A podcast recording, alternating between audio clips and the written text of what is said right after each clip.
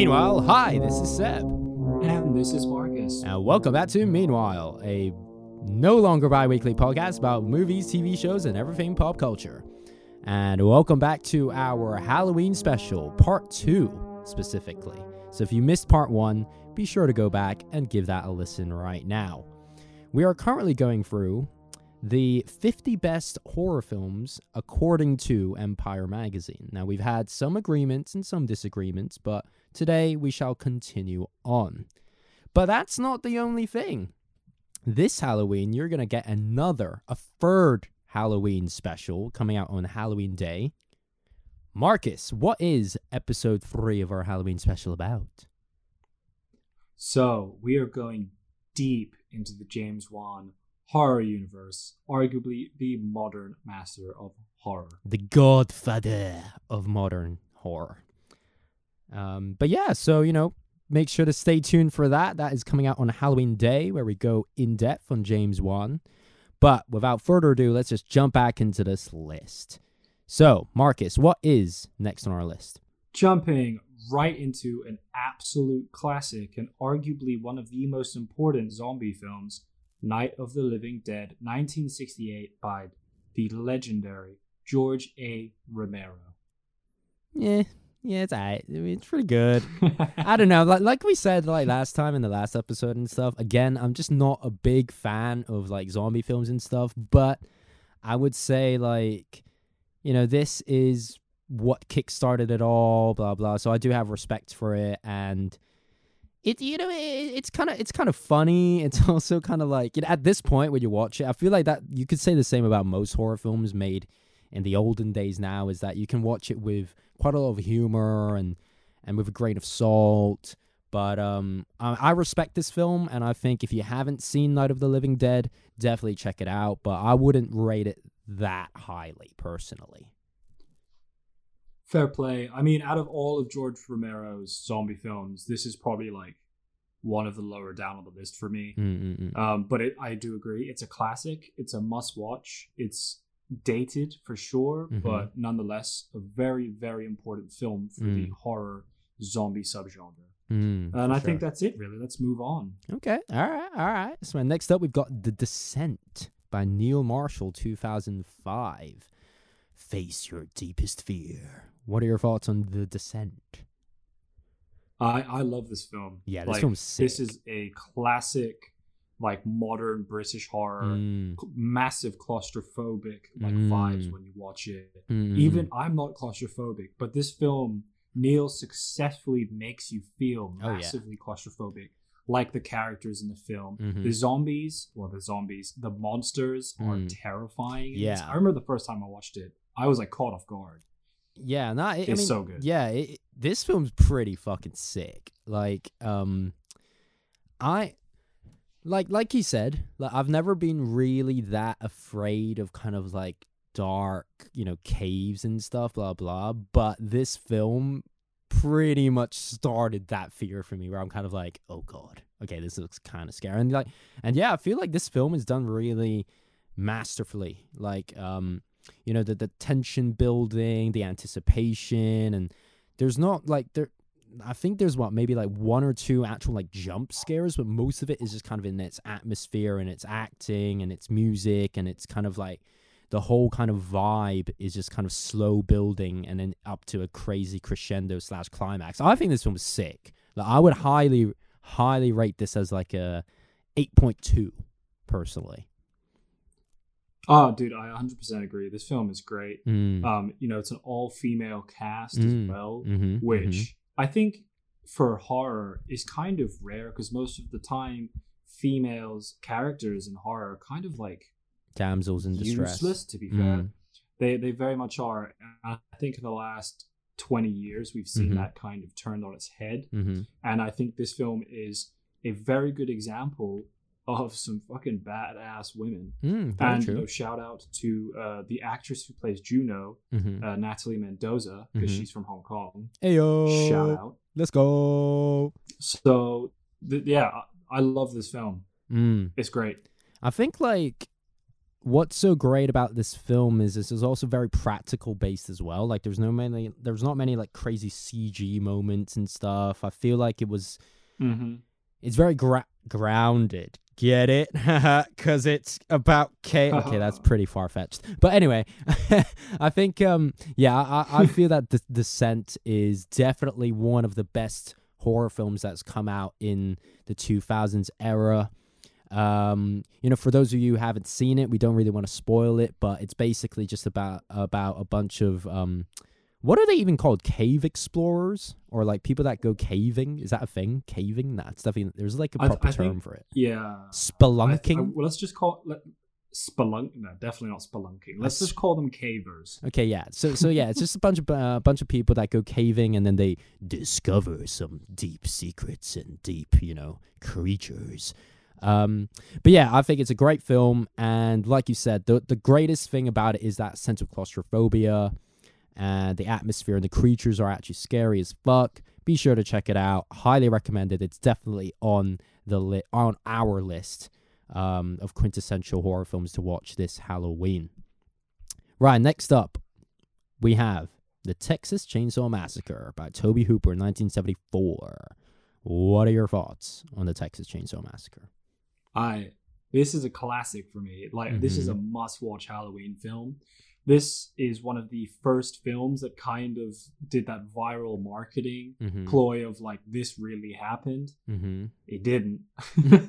but people at the time in the 70s like this was terrifying for them. This film is still pretty violent now, I would say. Mm-hmm. and I'm not sure if you're a massive fan of it, but I I love Leatherface. Mhm. He's I wouldn't say the most interesting character, but I kind of like how he's just a very simplistic. He's a redneck dude wears skin of people on his face Mm-hmm. and runs around with a chainsaw, killing indiscriminately. Like this is great fun. Yeah, I think it's. I feel like again, um, it is one of those films where you could you should watch it with a bunch of friends, and you'll probably have quite a quite a lot of fun with it. I feel like it's one of those horror films. Well, it's not really a horror, but where it hasn't really like kept its scare factors for me. I feel like that's the thing with most of Mm. these classic films is that you need to have massive respect for these films, but in a modern context, especially if you are, God, like a millennial or a younger audience member, you're probably going to be like, meh, this is dead.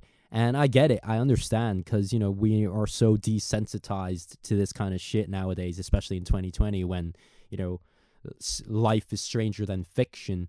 But um, I think it's definitely worth a watch. I wouldn't really put it on my own personal list if I'm complete if I'm completely honest, simply because it is a little dated and I never really found the whole kind of chainsaw Leatherface thing that scary. Um, the final shot of Leatherface dancing with his saw is pretty like iconic, but again, me personally, I would give it a pass on my list if I'm completely honest. Fair play. Fair play. Mm.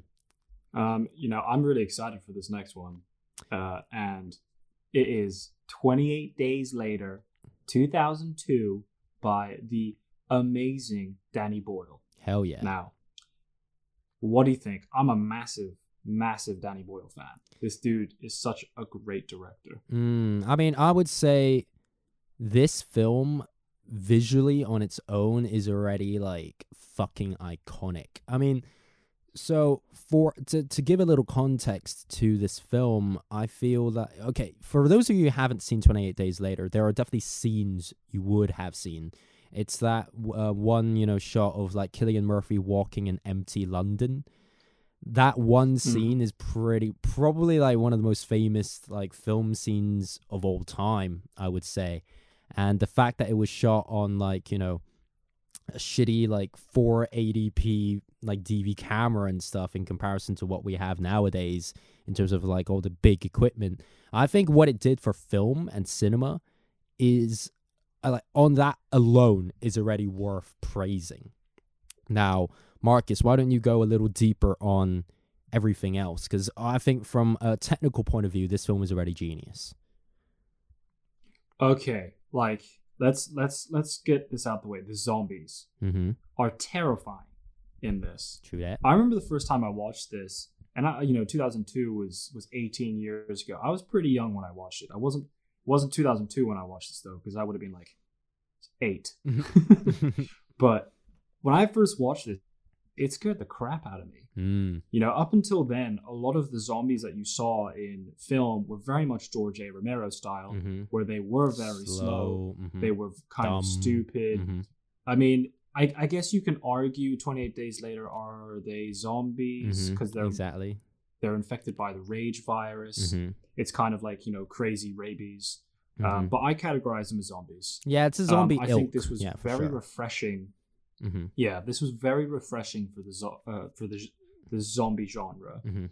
and the acting is on point. But I think at the end of the day, towards you know the first I say half of the film is very much humans versus zombies, but then Mhm. by the end of the film, it's not even about that. It's about humans versus, versus humans. Yeah. It's about it's it's like the military have like lost their minds, and then it gets you know if you haven't seen it, spoiler alert, you know the the military guys get massively rapey, um, and they get what they deserve at the end Mhm. of the day, and it's a great film. The soundtrack, the theme song to this film is awesome. It Mhm. is a slow burning, like crescendo of like absolute orchestral goodness hmm but I, I can't even like praise this film enough. And I also need to mention 28 Weeks Later mm is also a great follow up. Hmm Um, you know, I think some people might be put off by kind of the low budget and also the low quality of this film because I don't think it's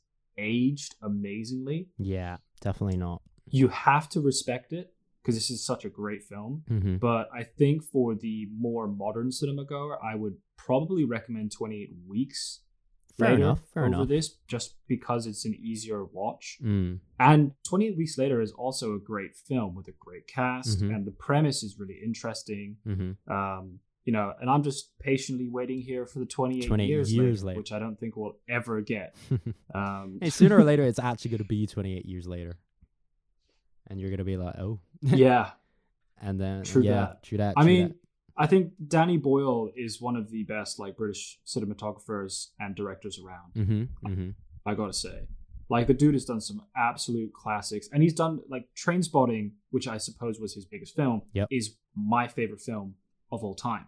Whoa, that's a big biased here. statement. That's a big statement. That is a very big yeah, dude, statement. like I, I you know I adore Trainspotting. That film changed my life. fair life. enough. Fair enough. Um, but yeah, let's move on Okay. because we could talk about Danny Boyle all day. Yeah, maybe you know, maybe it'll be his own episode one Huh. day. But um, out of ten, what would you rate Twenty Eight Days Later? A solid eight point five. Eight point five. All right, all right. I would say for me, it's a seven point eight. Um, but Okay, I would say yeah, definitely put it on your quintessential Halloween list. Um, for those of you who haven't seen it, and you know, for those of you who have seen it, you would already know that it's a great film. It's always worth a watch.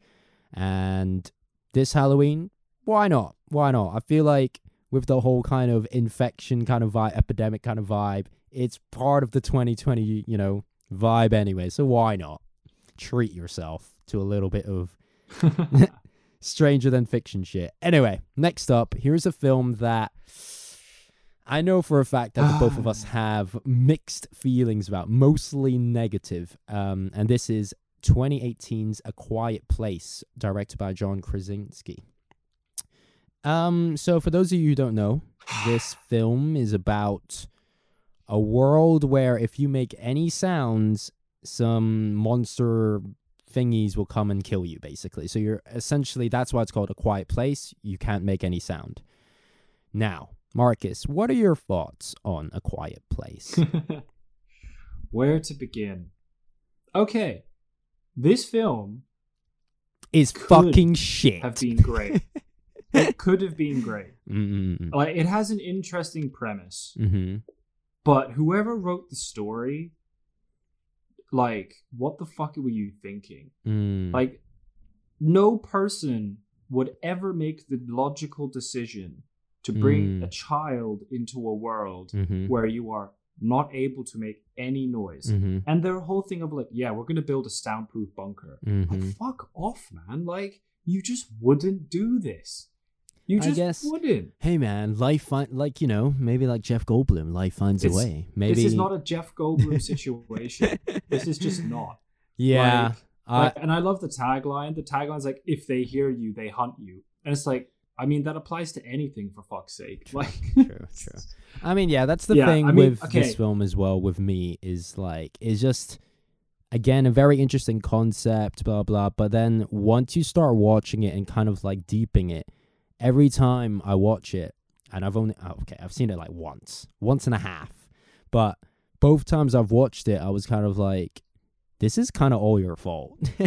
like every time, I just can't get it out of my head of just like, why did you do this if you knew this was gonna happen? You know, like my suspension of disbelief was kind of thrown out the window the minute you think like, like yes, you know, you're in love and you're with a woman and blah blah, and life finds a way, blah blah. But then at the same time, you know, even in real life, some of my friends are already considering having kids or whatever, and and and you know, people always ask me, and I'm sure they ask you, Marcus, as well. Like, oh, would you ever want kids? I'm like, yeah, I, yeah. For me, at least, I was like, yeah, one day, but I want to make sure that I can, that I'm in a right financial or life situation where I can provide for them and make them happy. And if I'm having this, like, you know, a line of thinking now in a non crazy monsters hunting you world, what surely you would have that exact same line of thought in the story and be like, I would love to have kids, but maybe it's just not the right time and place, you know? And that's just something I just can't get Mhm. over. yeah, I mean, the second you clock that, the whole film's just like a bit of a joke, Mm, really. mm, But Um, okay, I mean, but in- say- in its defense, hmm Emily Blunt is great in the film. Oh, yeah, I for can't sure. really dent For sure. acting. For sure. You know, the acting is good. hmm The you know the cinematography was fine. hmm Like it's just the plot. The Mm. plot of this film makes no fucking sense. Mm. Um, and this definitely falls into my would have and should have category of this could have been really good. Mm. Um, and I know they're making a second one. hmm With but Cillian Murphy in it. The That'll be interesting. Yeah, yeah, which kind of like you know I'll watch it. I'm kind of interested because it's much more uh, about the world at large. hmm And as we know, spoiler alert, like you know John's character Lee uh, kills himself at the end, which I think was totally totally avoidable. But Mm. you know we'll see. We'll see. we'll just leave it at that. Um, out of ten, what would you rate it? Surely, right? Uh, five. Oof. I would say four point seven for me. I don't know. I mean, like, cause yeah, if I ignored the whole kind of bringing a child into this world where you can't make noise thing, other than that, I think the acting is good. I think some of the production design and cinematography is decent enough. I wouldn't say it's amazing. I think some of the world, you know, building shots are pretty cool, but uh, I mean, I don't know. I feel like the monster design isn't that particularly original. I think the CG isn't particularly good. I think it's a very meh film if you take away, like, you know, the premise and stuff. So for me, it's barely a passable film. Fair play. I think um for me, when I watched it, I instantly thought, so you're telling me that everyone in the world couldn't figure out how to lure these things into a massive trap. Mm. Like dig a giant true. pit with some Hmm, like, yeah, spikes in it. Yeah, chuck in like a a, couple boom trap. boxes. Yeah, true. Like that really uh really kind of ate at me a bit. And I was like, you're Mm. telling me that these monsters that are obviously blind Mm. somehow managed to take us all out. Mm. Like fuck off. Yeah, bro. I mean, I feel like, you know, I feel like we'd be able to beat these guys. TBH. It would take a couple years, maybe, of like, or maybe, or maybe even months and stuff. But like, okay, this is like a reference to another film. But uh, do you remember the 2004 War of the Worlds? yeah, of course. And there's this one scene where like it was like a throwaway line and then they're, they're like fighting against like the big you know alien thingies and then one of the guys just in the background just says like oh yeah the japanese were, a- were able to figure out a way of beating them already and when you think and i, I- I feel like that was a great line because when you think about it it's just like fuck yeah of course someone in the whole world one place would be like this is easy fucking let's do that so i feel like in the same you know kind of way of thinking, I personally feel that mankind would be able to be like, oh, you know, okay, we need to fight these guys. Let's we'll think of something cool, like a sonic boom beam or some shit. I don't know. Yeah, it's yeah. I- Nah, yeah, it's very on. yeah. Let's moving move on. Let's move Wasting on. our on. time. Yeah, I would I would say you can avoid this film for this Halloween personally. Agree? Every Halloween. Okay, fair enough. There we go. Next up, we have 1976, The Omen by Richard Donner. Ooh. Oh yeah. so, okay. Marcus. What a great film to follow up with. Mhm, Like this mhm, is an actual great, great film. mhm. My God. Um, as a kid, this film scared the living shit out of me. Like, it took me 18 years to actually be able to watch this film in its entirety. Because as a kid, um, I could never finish it. Like every scene, I'd be shitting my pants basically, and I'm pretty sure I actually did pee my pants once when I was watching this as a kid. Um, but then when I finally did get the balls to watch it, and this was whilst I was at uni, so it did take me a while to find to find said cojones to watch this film. It wasn't obviously as scary by then. I was already like, oh, is that it? But I think in terms of like for its time and the way the film is shot and the script writing, the actor performances, the art design, the production design, the soundtrack, I think this film is um is beautiful. I really love this film in terms of like art. I 100% agree. This is such a this is like this is a horror film that transcends being a horror. This is just Mm. a absolute classic film. Mm, hell yeah. You know, Gregory Peck like Mhm. come on man, like the cast is amazing. hmm The premise is amazing. It's still creepy to this day. It is creepy for sure. It's a very Like- unsettling film. Very much so. I think uh, you know, neither of us are parents, so I can't even imagine what a parent would feel like watching this film, like the paranoia that would ensue. Mm-hmm. Especially, you know, I think in the 70s, uh, 60s to 70s is when like the whole devil thing seemed to be this really Mm. big cultural phenomenon where people genuinely were terrified of cults, Mm-hmm. like you know, post Manson. hmm So I think this film, when it came out, would have probably scared the living shit out of everyone. Oh, yeah. Um, and I think it's especially interesting um, the stuff that happened behind the scenes, like all of the weird Mm, creepy events. shit. Yeah. You know, sh- shout out to um, I don't know if you've seen this yet, but Shudder have made Mhm. a really good series called like Cursed Films, oh my god, that sounds um, lit. and it's really good. They there's an episode on the Omen. Mhm. It's really good. Like they do the Omen, they do the Exorcist, they do all Mhm. the classics, and it's Mhm. really interesting because you learn things that like even I didn't know about the Mm. film. Um, so I highly recommend that watch. But this film is a solid like 8.5, yeah. 8.8 to me. It's I so agree. good. I agree. Uh, for those of you who haven't seen The Omen, it is basically about the Antichrist being born into a child. It's a you. It's a pretty like you know.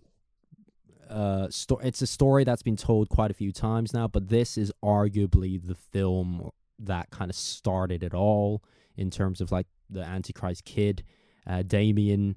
Uh, there's also that very iconic scene where they're giving him a haircut and you see 666 on his on on his skull. Terrifying shit. Um, but yeah, like you said, I think this film is a work of art. I would give it an 8.8 as well. I think it's a definite inclusion on the quintessential must-watch horror list.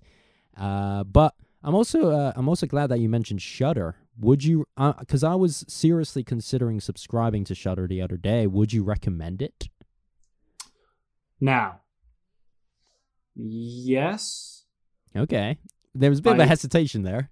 yeah. Okay. The thing is, there, you know, the Shudder original films Mhm. are aren't really that great. Okay. They're you know they're kind of okay. Okay, but I think um, seeing as we're both like such big horror fans, Mhm. I, I kind of think it's a necessary okay, subscription. fair enough, fair enough. They do have some classic films on there, but I would say the issue is knowing that you have Prime and uh, you know Netflix, Netflix and all and the other Now. TV. Mhm. Like between those, most of them are covered. okay, So, but I mean, Shudder have a free trial. Okay. No, Check I'll it check it out. out. I'll check it out. I'll check it out. you know, out. I, I would get I would just do the subscri- uh, the free trial purely to watch the Cursed Films. yeah, I'm very intrigued by that one thing you mentioned. because it's it's fair. really interesting. Mm. But yeah, The Omen, 8.8, great film. Definitely watch it this Halloween. Directed by Richard Donner. He did Superman, Lethal Weapon. Great director, very varied director. We like that. We love that. We like We like, we like. Right, let's move on to the original Suspiria, directed by Dario Argento in 1977. Now, I remember, Marcus, you and I watched this for the first time together a couple years ago, and we were quite confused by what was going on. Because, in my opinion, I don't know what you think, but I feel that this film is very much style over substance. Um, and I know quite a lot of you listening are probably going to be like, "What the fuck, man? How could you diss this film?" Don't get me wrong, I love this film and how it looks, but I think there are certain moments that are a little less well written or or or, or not that well executed. I feel, and it's a combination of probably its time, its budget, and um, you know some of the effects are pretty dated, but on top of that, I feel like the the script was pretty, you know, uh, not uh, pretty shoddy. I'll say it's a it's a little like confusing. It's a, and it requires a little bit of digging after you watch the film to kind of really understand what was going on. But for those of you who don't know, um, this is basically about a girl who tries to join this dancing troupe school, and turns out that this dance troupe is um, a witch coven, basically, and that's that's basically the premise. Uh, Marcus, what are your thoughts on the original Suspiria? So I gotta say, I agree with you pretty much. This film is visually such a treat. Mm-hmm. It's it's very fresh. Mm. Like even when you watch it now, it's it's you know it's almost four Oh, yeah, years old. sure. It is still like it's so so nice to look at. It's beautiful. Um, but I gotta say, this is see the thing is by me saying this, this film is very much a substandard slasher Mm. plot. Mm. But in saying that, this is 1977. This was kind this this is one year before Halloween, which is largely credited as kind of like kick-starting the slasher genre. Mm-hmm. But I would say that uh, the uh, most people seem to forget that the Italian horror genre of the 70s, all of the films that came out, they were very much important films Oh yeah. for the horror genre because all of these American filmmakers would have seen them and drawn inspiration from them. Mm-hmm. Um, so I think this is an important film. Um, I wouldn't watch this again. I've seen it twice now. Uh, I think that's enough for me. I would much prefer watching the remake of Suspiria because Mm. that that is very very much a perfect balance of substance and visuals Mm-hmm. Um, and a really great cast as Oh well. yeah. I think Tilda Um, Swinton alone is worth watching. She makes that film Mhm. personally. And there Um, are some kind of unsettling moments Oh, which yeah. are quite are quite nice, I would say. I actually Um, really enjoyed the um the new Suspiria. I think it's like you said, it's like a new updated version of the original and I feel like it's a lot easier to follow now where you actually kind of have a better grasp of who's killing who and who's the bad guy, who's the good guy. There's still lots of twists and turns of course, but I think it's they took the best elements of Suspir- of the original Suspiria and you know modernized it a little bit and made it a little bit more um, clear to follow. Uh, that being said, I think the original Suspiria still wins in terms of its visuals, but I think if this Halloween, I would, same as Marcus, suggest you watching the new version first, and then check out the original Suspiria. Definitely. Solid film though. Solid, film, solid film. Um, moving on, we have John Carpenter's The Fog that came out in 1980. Wait, okay, so I haven't actually seen this this movie. Is this the same? Is wasn't there a remake of The Fog? There was. And that's the one where at the very end he kills his whole family or some shit, right? I can't even. Is that the one where like you know at the very end he's in a car and then he kills his family because No, dude, you're thinking of the mist. the mist? There we go. Okay, so it's How can completely you different. confuse the fog with the mist? oh, I- sorry. uh, Stephen King, man. Mm, totally true, different. True, true, true. Okay, so yeah, I haven't seen this movie. Um, what are your thoughts on this? I mean, it seems pretty lit though. Jamie Lee Curtis, Adrienne Barbeau. Yeah, tell me more about this film. I now this was post Halloween, so Mhm. Carpenter was like you know becoming huge, Mm-hmm. and this was an indie film for him. Um, I really enjoy it. It's a cult classic, I would say. Mm-hmm. Um, it definitely has some pretty like chilling vibes. Mm-hmm. It's very atmospheric, but it is quite low budget, Right. as are like most of John Carpenter's True, films true. from the late '80s, uh, early '80s. But I, I, well, I've said it before. I really do love everything that John Carpenter does, so Mhm. I'm kind of biased here. But this is very much some '80s horror goodness. Um, some great acting from Jamie Lee Curtis. The soundtrack is great, as we know. Carpenter does his own soundtracks, Mhm. which I like. I love that. Mm-hmm. Uh, I mean, dude, come on, man. You, you're looking at the poster too. Yeah, it's a sick the poster, poster. looks fucking sick. Uh, I mean, John Carpenter always has sick posters. Let's be real. So for those who for for those who haven't seen the movie, me included, what is it about briefly? Okay, so basically, it's a small town, and this fog comes, and it's like the hundredth anniversary of these sailors kind of dying, and they come back to haunt the town. Super, super Oh, wow. simple plot. That's that all you need. sick. Okay, fair enough. So would you put this on your quintessential must-watch list this Halloween? Hell yeah! All right. Like, especially because you haven't seen it, so uh, okay, fair enough. definitely go check it out. Boom. Sounds great. Sounds good. Let's go. Moving on. We have 2017's Get Out by Jordan Peele, starring Daniel Kaluuya, Allison Williams. What are your thoughts on this, Marcus? Um, it's overrated. I gotta yeah, say. I agree. It's definitely Um, overrated. I feel like right. Okay, so before you guys all come in and be like, "Oh, what you mean, man?" Hear us out. I feel that Get Out and Jordan Peele, you know, what deserves praise is, of course, diversity and inclusion and representation. I think it's good in that fact where we're finally getting, you know, more representation for black characters and black actors and, you know, black representation in general. I think that's great. However, if you strip that away, I think the film itself isn't particularly that new.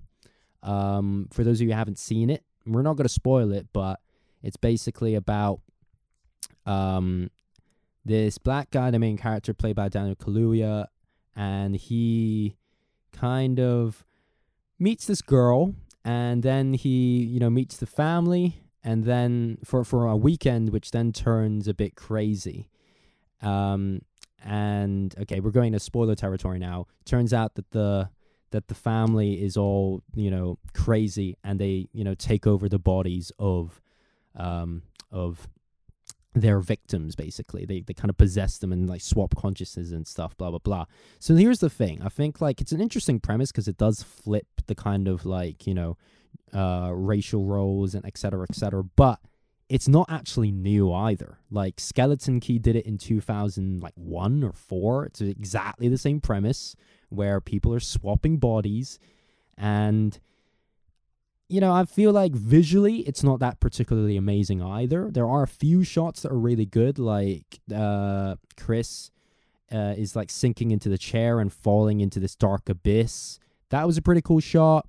Uh, there's the shot of, you know, her with the teacup, and yeah, there are a few, you know, visually cool moments. But in general, I think it's very, it's played very safe in terms of the cinematography. It's nothing groundbreaking.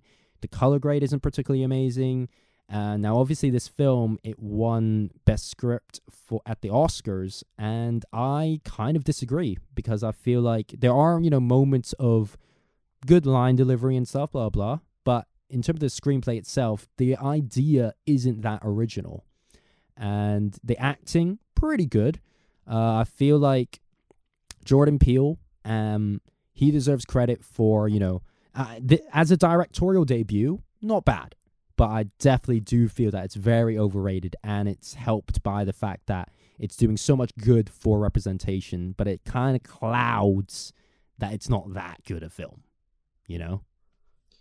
Yeah, uh, I I completely agree with everything you Mm. said. Really, I think this film was completely overblown Mm-hmm. um, as a film. Mm. Now, the cultural impact Mm. of this film super important, and I totally understand Mm. that aspect of it. But you know, I I guess it's the same as like Black Panther, basically. You know, it Pretty did, It did great for representation, but other than that, the film isn't that good. You know, it's just it's not bad. It's just not that good. You know, it's like pretty meh.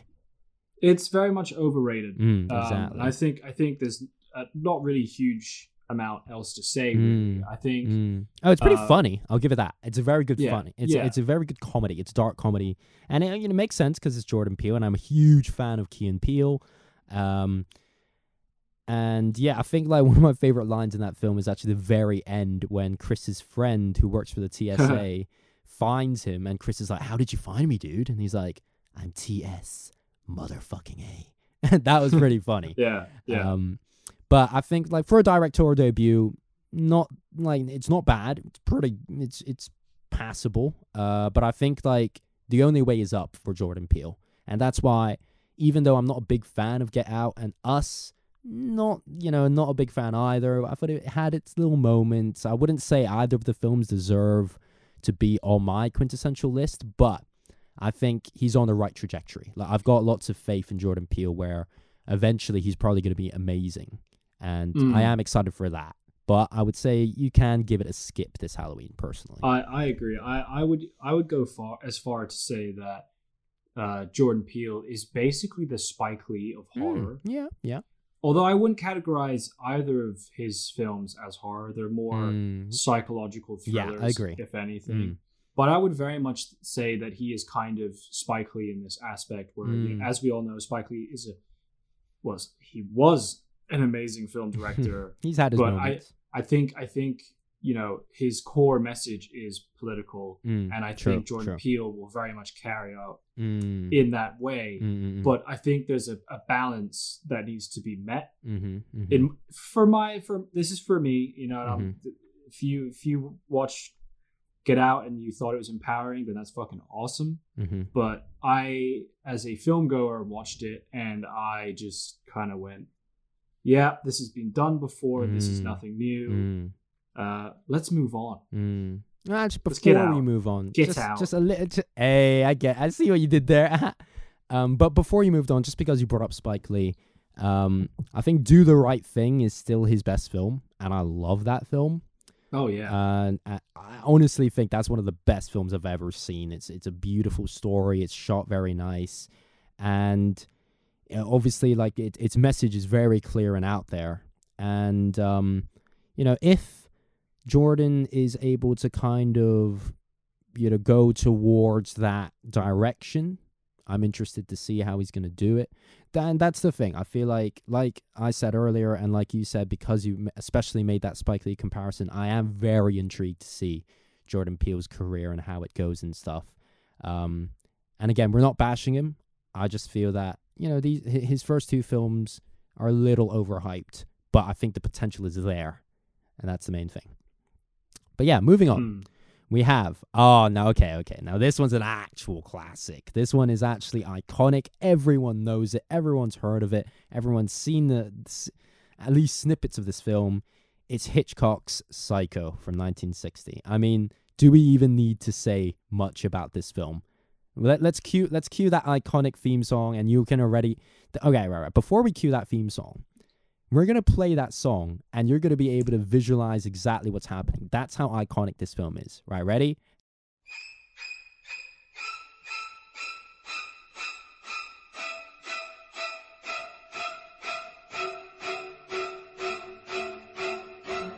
And go.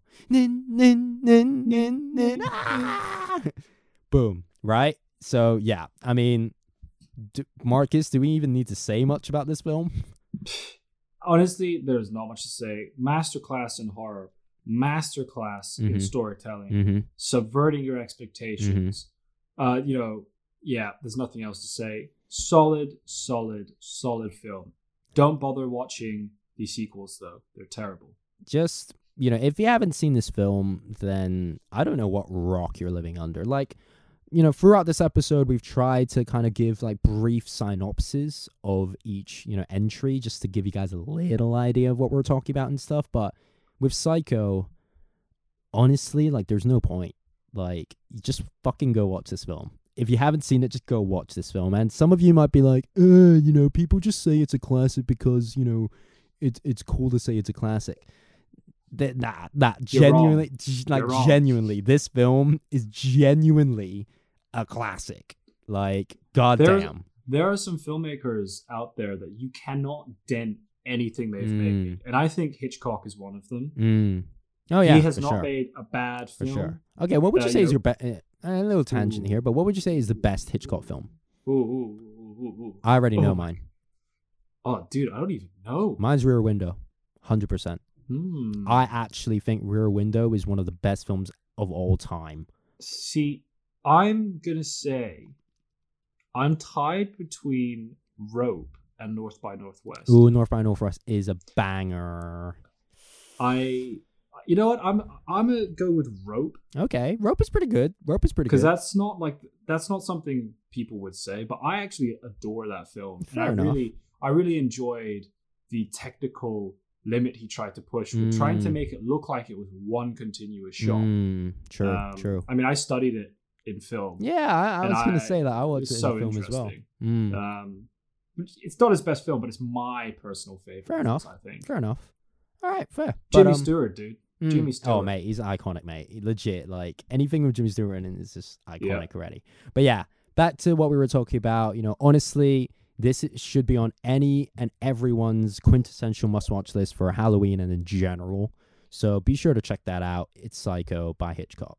Moving on, we have ooh another. Okay, right, audience members. Here's a little, you know, asterisk. Every film from this point onwards is probably going to be an iconic classic film. So, you know, we're we're mm, some of them we're probably going to go a little bit more in depth, but some of them are just so iconic that we're probably just going to like skim like we did Yeah. with the last one. Because the next one is An American Werewolf in London uh, that came out in 1981 by John Landis. Marcus, what are your thoughts on this film? All right, this film is an absolute beast, Mm-hmm. literally. Mm-hmm. Mm-hmm. Like this is a masterpiece of terror, like Mhm. it says on the poster. Mm-hmm. and dude, I love John Landis. Like Animal House is one of my favorite films of all time. Mm-hmm. For him to go from one of the best comedies of all time to one of the most important horror films Comedy horrors. Mm-hmm. yeah like black comedies Mhm. it it's amazing and i gotta say the special effects Oh, practical effects God. the, Oh the transformation of the werewolf is is terrifying Like. Like, okay. it's okay. so realistic So this that one transformation is probably one of the most talked about, you know, CG make uh no, uh practical makeup scenes of all time alongside another film that we're going to talk about later on in this list. And that alone is just proof that you don't need CG to make things Mhm. look good. Like this film for its makeup, for its practical, for its special effects alone is already worthy of praise and keeping in history. You know, it's already like in the history books for being an absolutely iconic film. And that's without the story and the acting and the comedy. That's just the special effects. And I would put this in the same kind of like ilk of the original Star Wars, where you may have, you know, some gripes with some of the acting or the story, but the special effects and what it did as like for technology and cinema on its own is already worth praise and worth respect and worth talking about and checking out. This is the similar vibe. This is on the same ilk. An American Werewolf in London is a masterpiece of terror, but of special effects and te- and technology. A hundred percent like I, I can't i can't recommend this enough Mm, yeah, I mean, I would give it eight point five out of ten for me. i 100% agree and i gotta say this film also inspired an absolute banger of a song, "Werewolves of London" by Warren Zevon. Check that shit out. Boom. Such a good song. All right. Moving on. Oh, oh my lord. Oh, Another yeah. classic. Okay, so here we have Hideo Nakata's Ring, 1998. Well, I mean, everyone's heard of Ring, you know? Like everyone everyone knows the Ring. Everyone knows the story and the visual of it. Yes, it's been spoofed in, you know, scary movie and stuff, blah blah. And the original, the original original that came out in 1998 may not have aged too well and it is a bit of a slow burn but it's iconic like it's so good okay okay marcus what are your thoughts like do you think that in the modern context in 2020 is the ring still scary Oh fuck yes. yeah here's why. This, like Seb and I, are massive J horror fans. Now, when you think of late '90s, early 2000s Japanese horror, hmm The Ring is the first thing that will come to your mind. The Mhm. Ring, The Grudge, Audition. Yep. These are three of the most important films that have come out of Asia. Yep. In the last like few decades. The cultural phenomenon of this film inspired two remakes, and I, to be honest, for the more casual horror goer, I would probably recommend the remakes over the J horror Mm-hmm. purely because for some reason everything in the late 90s to early 2000s was shot on a Nokia fucking brick phone in Japan. it does look like it was made in Um, the 40s or some shit For sure. But I I really do think there was something so special about the original 1998 Japanese film The Ring. I not I can't even put my finger on it maybe because the way it's shot the thing is right the the remake is almost shot for shot the same mm-hmm. like they kind of changed the premise ever so slightly Mm-hmm. but it's the scares are almost the same Mm. there's just something about this film. Um, perhaps it's because it's the original. Perhaps it's because, you know, Nakata is better at capturing the emotions of a room and Mhm. better at, at visualizing and creating an unsettling atmosphere. This film is just awesome, dude. This is so much fun. Yes, it looks like shit and it has not aged well. But you know what? I adore this film. I adore Japanese horror. Like, there's something about Japanese horror that I find very unsettling. Mm. Um, and perhaps it's because it's based, a lot of it is based off Asi- Asian folklore, which kind of, uh, you know, hits much more home uh, to me than Western folklore, purely because I'm from Asia. And, you know, like this, this stuff would kind of be more something your grandparents would tell you before you go to sleep. You know, it's like, oh, d- you know, don't shake your leg at the dinner table, or like you bring bad luck on the family. You know what I Mhm. mean? mm-hmm. So I, I think perhaps that's why. But this is such a I adore this film, dude. Like this is a solid eight point five for me. Yeah, I think you've you've just nailed it pretty much. Um, I completely agree. I think this film is eight point two for me. I'd say it's an eight point two for me. And yeah, like you know, enough said. I feel like we can move on. The Ring, the original, is an iconic masterpiece that deserves to be you know forever in the history books. And I feel like again, it is a classic where I feel like 99.9% of the people already know the story at least. So check it out. It's some good shit. Mm. The remakes, yeah. Like you said, it, it does modernize it a little bit, but yeah, it's. Can't be the original. Yeah, you can't. be the yeah, exactly, exactly, exactly. All right, let's move on to ah Marcus. I know this is one of uh, one of your favorites.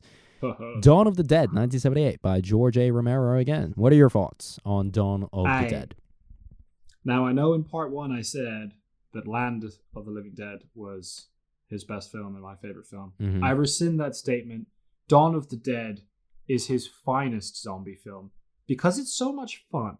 Yeah. I don't even see this as a horror. Oh, this definitely is just not. like Definitely this is like a black comedy, Yeah, straight up black sure. comedy. Um, I think I think there was a trend of the, the more zombie films he did, the funnier they became. I don't know Mhm, why, but mhm. that's just the way it was. I mean, this film had a really infamous uh, pie scene, like a pie party scene, Mhm. um, that was cut and you can watch in a restored edition or on YouTube. Um, but this film is really good fun. This film was also remade by Zack Snyder, I think the 2004 Mm-hmm. Dawn of like the that. Dead, which is actually great. I actually really like that. Yeah, it's actually too. not bad. Yeah. It, it modernizes it and actually makes the zombies kind of scary.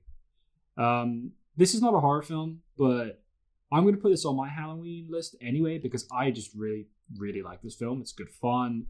Um, yeah, this is a solid eight for me.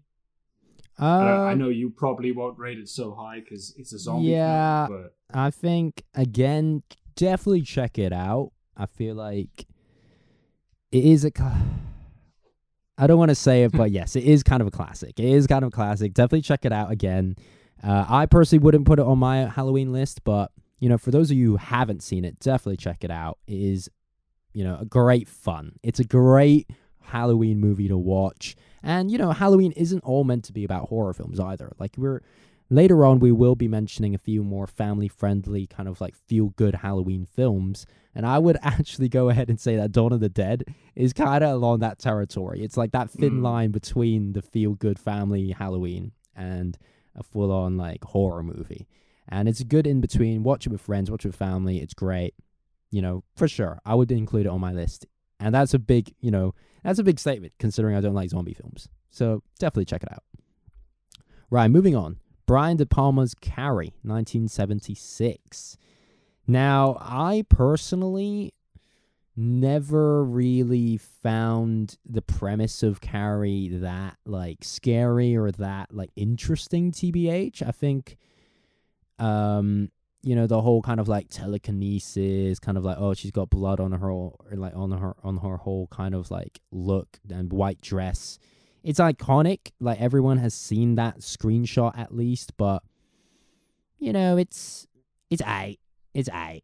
I wouldn't say it's that amazing, and I feel like especially for like new viewers, um, like people that were born, you know, again, millennials and younger audiences and shit. When you watch Carrie, and I feel like this is probably going to happen quite a lot with most movies and properties nowadays. You're probably going to be like, oh, this is just like this other film and this other story of you know, of like a telekinetic, uh, t- telekinetic uh, character and stuff. And that, the thing is, Carrie, like the Stephen King story and stuff, is. I don't want to say it's the one that started it all. I'm not entirely sure. I don't think I've got the evidence to substantiate that claim, but it's definitely like, you know, one of the OGs. It's interesting, but I wouldn't include it on my list personally. yeah, I am inclined to agree with you. I never really liked this film. Yeah. Um, it's kind of boring, to be honest. Yeah, I mean it's It's very much a class. It's just literally a classic high school bullying film, but you just throw in a bit of telekinetic Mm. power in there, and that's Mm. kind of it. Uh, I mean, if anything, her crazy religious mom is the scariest part of the film. mm, Um, but the cultural importance of it, you know, as a horror film, like it is considered a classic, and I suppose it is.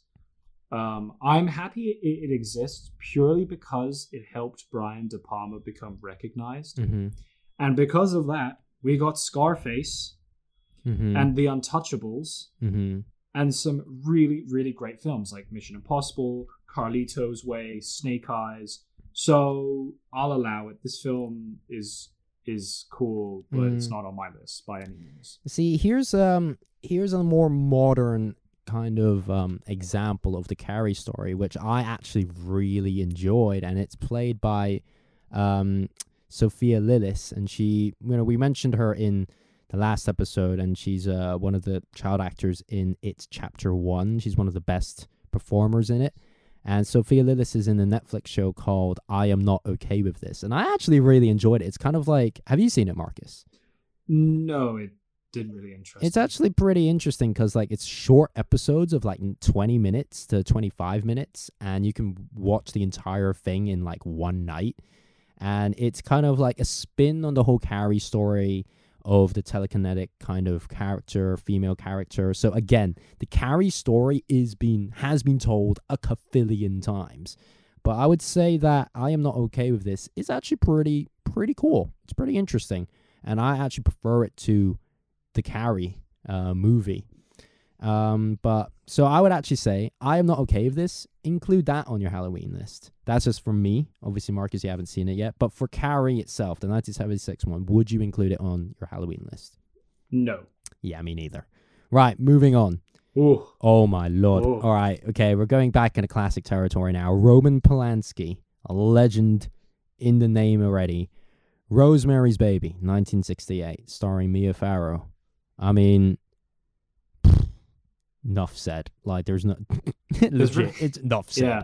There's Like I don't even know what to say for this. This is a master class in horror, mm-hmm, master class in storytelling, mm-hmm, phenomenal acting. mm-hmm, This is very much a slow burn, mm-hmm.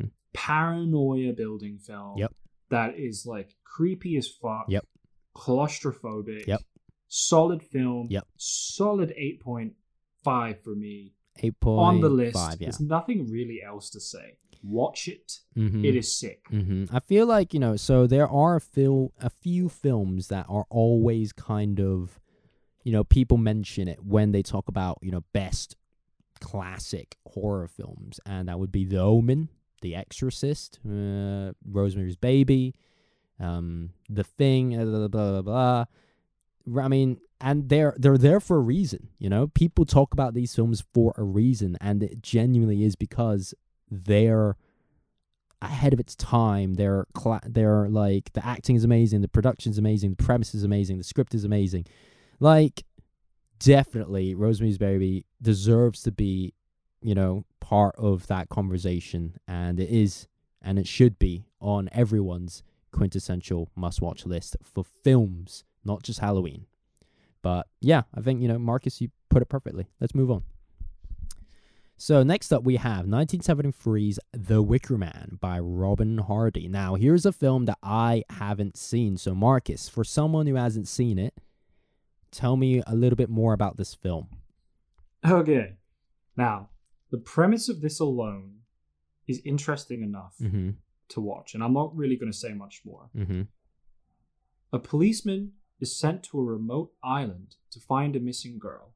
Upon getting there, nobody acknowledges that she exists. That is Oh, the premise. My God, that sounds And okay, amazing. and like there's a little more like juice to add in there. okay. The island is also known to practice pagan rituals. Pagan things. Oh Um, Lord. This is a really, really, really great film. Okay. Classic British horror. Okay. Um, I mean, Christopher Lee is in it. Ooh, icon. he's a Rest in nut, like he's a nutcase in this as well. Like it's, it's hilarious. Mhm. Um, and hon- honestly, like Edward Woodward, Mhm. he's got a mad Scottish accent in this film. Love it. Um, and it's a really good pagan classic. I, I got to say, like I can't recommend this enough. Um, I feel like a lot of the films on this list are very much largely American.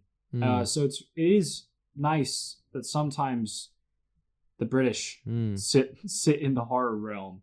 Obviously, The Descent, mhm. but like I gotta say, 1973's The Wicker Man is an absolute classic. All right. Do not watch the remake Mhm. though. It's I've terrible. heard. I've heard. I've It heard. is terrible. But um, Um, damn, this that, is a slow burn too. This builds Mhm. like parano- paranoia, very much like Rosemary's Baby. Okay. Okay. Well, you've sold it. That sounds fucking amazing. Um, out of ten, what would you rate it? A solid eight. Oh me. wow. Okay. Nice. All right. Well, that's on my list, and in fact, I am putting it on my. I'm opening a new tab right now. Watch The Wicker Man online. so I'm definitely watching it tonight. It sounds fucking amazing. Uh, but let's move on. So, oh, we're going into top ten. We're going into top ten now, Oh, lads. Here we go. So, the first entry on the top ten, A Nightmare on Elm Street by Wes Craven, 1984. Johnny Depp's introduction to the world. Okay, What? ladies and gentlemen, this film is iconic as fuck. And the poster is amazing. There's so many different posters. The one that they've got on the website now is cool, but there's another one that is just as cool, and it's her on the bed, and you can see like Freddy Krueger's like Mm. hand on top of it. And yeah, honestly, like the premise alone is already like quite terrifying. The idea of you know the the boogeyman is is has always been scary, and I think they just did a really good job of like bringing it to life, and I think the practical effects are great. I think there's quite a few iconic scenes in this film.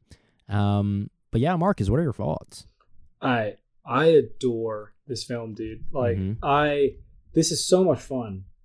Um and weirdly enough, I actually enjoy all of the sequels. I enjoy this franchise. I don't Mhm. like I don't like the remake though. Very important to say. Mhm. Remake was shit. Mm-hmm. But I enjoyed the whole Nightmare series. They're all really good fun. Um I can see how at the time this would have been kind of scary Mm-hmm. um, like you said, the boogeyman and what happens when you sleep and dream. But for me, I never found this scary. I always found this just really good, kind of like camp fun. Mm, nah, for sure. um, for this sure. is very much like an 80s vibe Oh yeah, that, definitely. that kind of embellishes all of the 80s horror tropes into one. But in saying that, like this has given us one of the most iconic horror characters of all time, and that's Freddy. mm-hmm. Um, I actually think that on this list, Friday the Thirteenth is not on this list, which Oh, yeah. I debate. Mhm. Um, so, you know, in us mentioning Nightmare on Elm Street, I think it's equally important for us to mention Friday the Thirteenth. That franchise is also really good fun. I Mhm. think it becomes much more ridiculous. Like there's Freddy in space, which is like Oh, know, mad- God. a madness. Mhm. But but in one of the most ambitious horror crossovers ever, we got Freddy versus Jason, Mhm. which is so ridiculous but so much fun. Mhm. So I Mhm. gotta say, man, like I love this film. Um, straight up Wes Craven, man. That yeah, dude, fair enough. Fair enough. I feel straight like sick. I feel like you nailed it with the whole kind of like it's not scary. It's kind of like it is again on that line of like it's basically kind of like a family. Well, no, okay, obviously not a family film, but you get what I mean. Where it's kind of like it's not particularly scary anymore, and it's more along that campiness kind of vibe. Um, but yeah, I would definitely include it on my list, one hundred percent. And yeah, it's it's kind of like crazy now that you mentioned that Friday the Thirteenth isn't on this list. Um, that's mad. That's that's Mhm. crazy, huh? Fair enough. Yeah. Uh, maybe not fair enough, but like, damn. Okay. Anyway, moving on. We have oh, oh my lord. All right, here we go. The Exorcist, 1973. Uh, let's let's cue let's cue that theme song.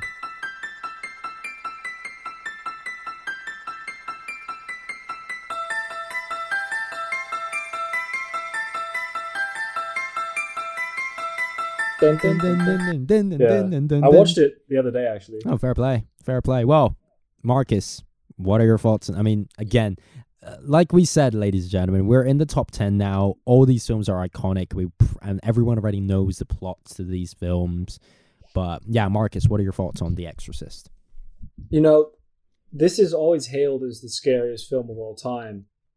Um, honestly, dude, this film is amazing. Oh yeah. this is like a solid nine out of ten for me. I think this is the quintessential devil film. Mhm. Um, I don't think anything does it quite as well as this. Mhm. Um, you know, as I mentioned earlier, there's a Shudder series. There's a whole episode on The Exorcist, and it's really interesting because it goes very much into like all of the booky shit that happened on set, Mm. and it was all marketing. Most of it Mm. was kind of like you know just shit happens, Right. but like the marketing that they, the PR campaign that they did around this film was madness. You know, like saying that uh, they had ambulances prepared outside cinemas and stuff like that, and people Mhm. fainting. People were fainting constantly during this film, but I Mhm. think it's because they bigged it up Mm. so hard. Mm. It's Um, genius. to be fair, it's genius. No, dude, this film absolute genius. And apparently, Friedkin was abs like he was a crazy director. Apparently, he fired a gun next to someone's head to get a reaction. Oh Jesus. Like he was pretty hardcore, Okay. I gotta say. Some And Stanley you know, Kubrick shit. Yeah, pretty much. And you come on, like shout out to Ellen. Uh, I Mm. can't even pronounce her. Burstyn. Burstein. Yeah, Burstyn. Mm-hmm. The acting that she did for this Oh, yeah, film. Although sure. in saying that, she I, I believe she got uh, an Oscar nod, Hmm. but there was some controversy around it because she's only actually acting when she's not in demon mode. Mm. somebody else is acting when it's in demon mode. So she's actually not in the film for that Ah, long. Interesting. So when she got nominated for some kind of Oscar, there was controversy. She didn't win it Right. because right, right. it wasn't actually her acting for most of the film. But like the special effects are terrifying. Oh yeah, amazing. Man, like the priests. Honestly, Mm. everyone knows the line, "The power of Christ compels you." hmm Everyone knows it. Mm, and it's like, And- and it's been oh. you know used and referenced in almost every horror film ever. Well, not every, but most horror films ever since that have like any antichrist shit. Um, Yeah. I'd say like yeah. I mean, this film is easily one of the best horror films of all time. Uh, up there with you know some of the best films of all time. Period. Definitely check it out. I would say Scary Movie has spoofed it Slightly ruined has it. slightly ruined it in, in my head just because like you know the in scary movie three or two they just took the piss out of it but yeah i think you know 1973's exorcist is deservedly hailed as a masterpiece so definitely on our halloween must watch list Hundred percent. Have you seen the extended cut, by the way, like the director's cut? no i mean i, I may Oh, have dude. i'm not sure It's so this this version includes the infamous spider walk scene okay when Regan walks yeah down yeah the yeah yeah, yeah stairs. yeah i've seen it then yeah, yeah, yeah. I actually prefer the director's cut Mm, because there's just more little, there's more goodness in Mm. the film, I'd say. mm, But yeah, dude, honestly, classic classic film, absolute absolute classic. classic, and the theme song is lit. Oh, do you know what else is a great theme song? Dun, What? dun, dun. Segue.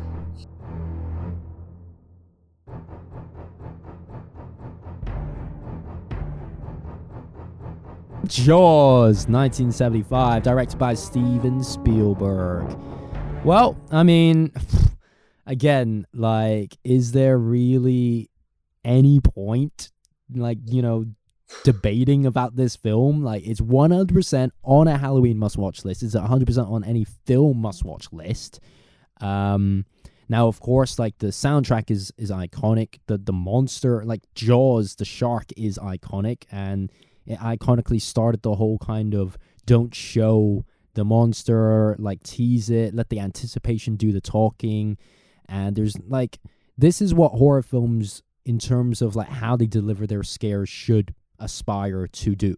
You know, it's never like they show the like mainly of mo most of it was of course like technical difficulties they couldn't actually get the mechanical shark to work on, on many occasions but at the end it worked in its favor because you never really get to see the full shark other than like a few glimpses and stuff iconic film genius film um and yeah i mean it just looks like we're gonna need a bigger boat Huh.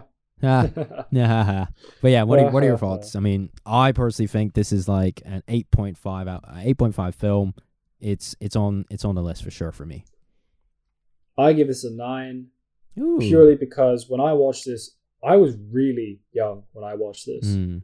It has instilled this actual like like lifelong fear of open ocean, um, which is kind of mad, really, when you Mm. think about it. The film has instilled this fear in me subconsciously, hmm um, and I'm terrified of sharks because of this film. And I think e- like yeah everyone enough. is terrified of sharks because of this. yeah film like fair enough although it has created this kind of negative stigma around shark attacks and stuff Mm. like that uh, that's important to note but i think as a horror film this is one of the most important Mm. horror films purely because this created the summer blockbuster blah blah blah It's blah the summer blockbuster yeah yeah this created the summer blockbuster mm-hmm.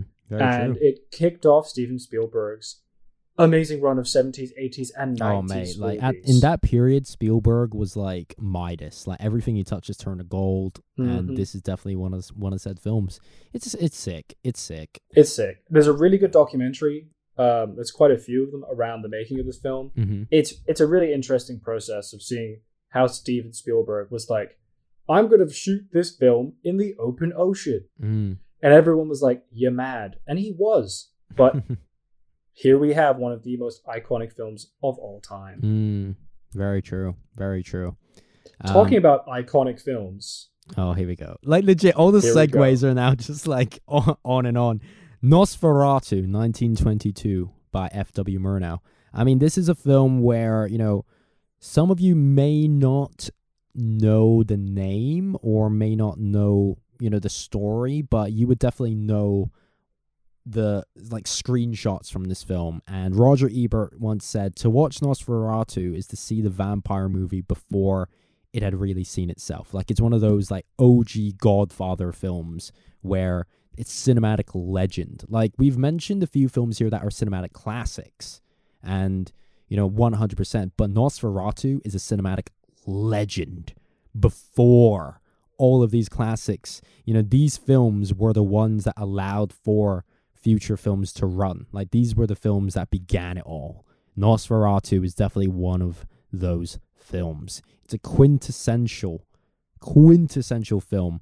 Any film lover that loves film needs to check out this film simply for its art direction, for, you know, its production design and its costume and its makeup and you know the filming techniques for its time were amazing for German expressionistic film.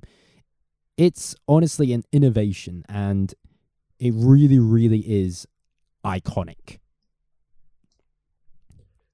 I think you've kind of said everything really. Mm. Like this film is chilling to watch now really. I think it's probably because of how old it is. Mm-hmm. But Mhm. it's actually kind of scary. Like Nosferatu actually looks kind of scary. Like it if you creepy, saw man. if you saw Nosferatu at night, I would probably shit my pants. You know, I Uh, would actually be like, yeah. "Oh Jesus Christ!" like yeah, no, this film is so important. Mm. Um, you know, and I, I love how obviously when this came out, films were silent. Mm-hmm. So the original score composed by Hans Erdmann Mm-hmm. that was supposed to be performed during any of the screenings, mm-hmm. pretty much almost all of that score has been lost. Mm. So throughout the history of this film being screened, Mm-hmm. there have been so many iterations of the soundtrack. Mm. Like James Bernard, who the who composed most of the Hammer horror film Mhm. soundtracks, he wrote a score for it. Mhm. Like there's so many variants of this score. Mm. and it's actually really good fun listening to different ones. I believe Mm. on Amazon at the moment there is a Nosferatu with sound, oh, and- interesting. and I believe it's. I don't believe they've actually like put no Nosferatu's not speaking or anything like right, that, right, right, right. but they've just put a score under it. And I think Mm. they've also done a double feature where you can watch Nosferatu with a new score Mm. with the uh, cabinet of can't pronounce it Calgary. Okay, yeah, the yeah the cabinet Dr. Dr. Caligari. Yeah. Yeah, so that's that's a nice little Cagliari. ti- There we go. Mm. But that's a nice little double feature that I would probably recommend Yeah. your Halloween.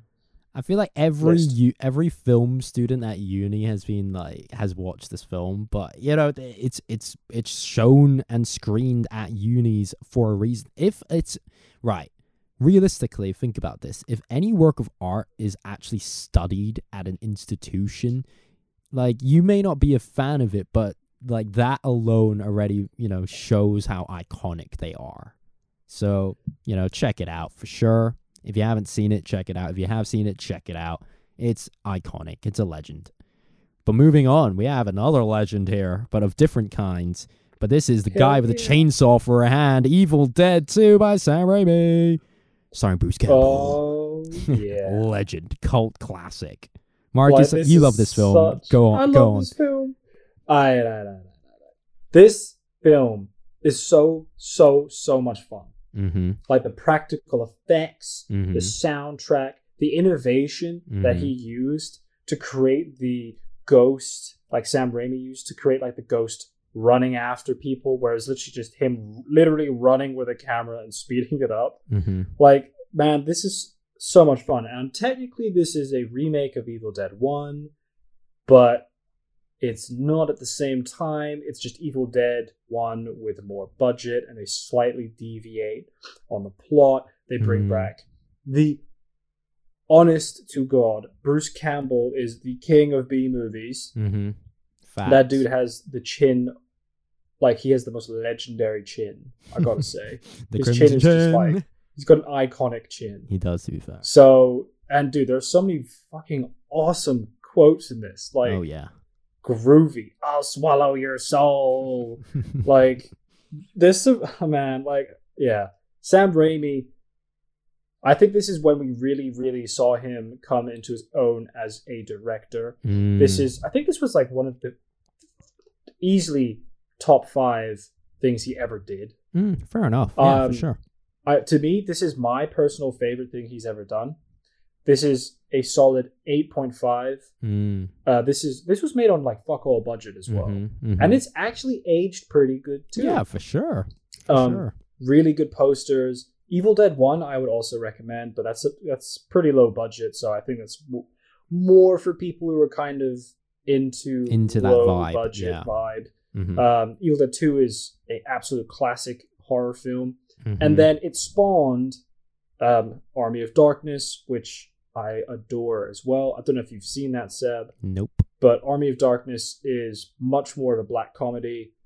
Um, but it's the Evil Dead universe is awesome, and I believe didn't didn't Sam Raimi reboot his old his own universe with the new version of Evil Dead that came out not that long ago. I I haven't seen the new one, so I have no idea. I believe he actually did. He did. He produced. Okay. Okay. He produced the new version that came out in 2013. right. Um, that one is an absolute.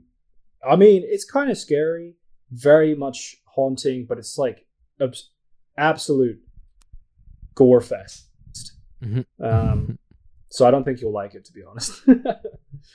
um, yes, Evil Dead, Fair enough. eight point five. There we go. It should be on your all year round list. Fair enough. Yeah, I would 100% agree. I think it's just like it is a family friend. It's a family film for me.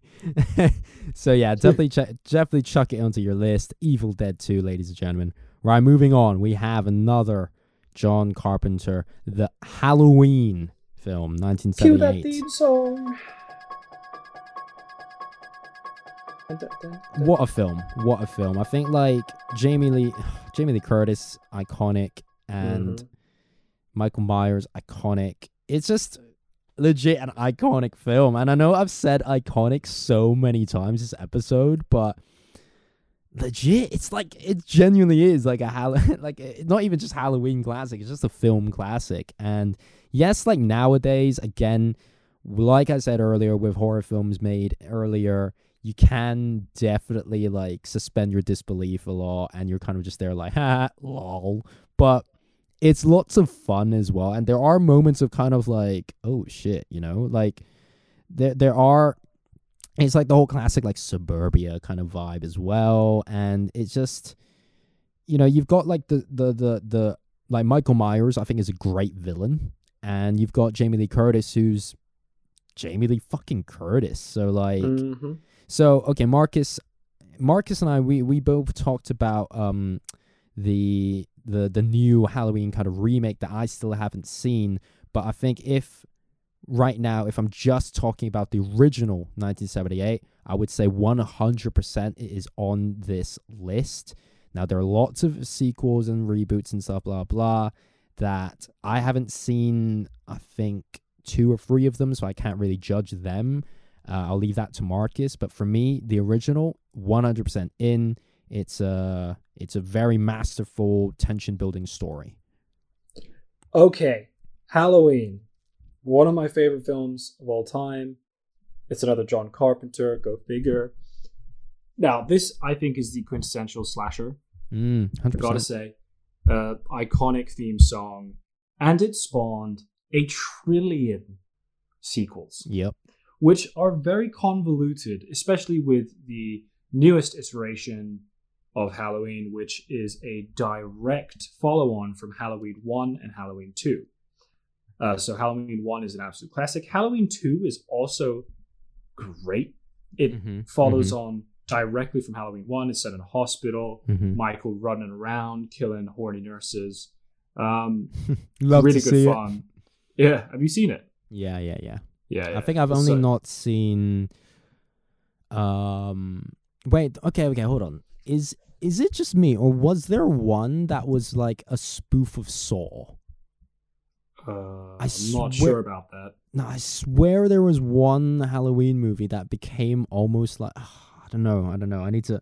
Right. You continue your piece. I'm gonna do a little researching in the meantime.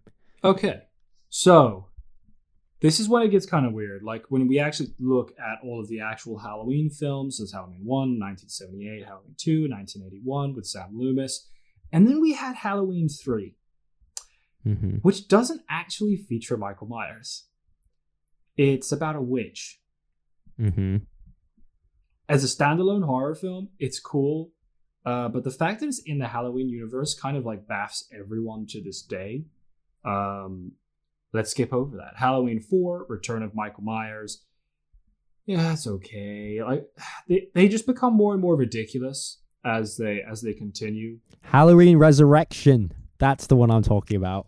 the one that that has fucking Tyra Banks in it. That oh one. Oh my god. I remember that. That one was legit, just like a Saw spoof. I forgot that like even happened. So bad. Oh my god. Because, see, for me, the only Halloween films worth watching are Halloween 1, Mhm. Halloween Agree. 2, Agree.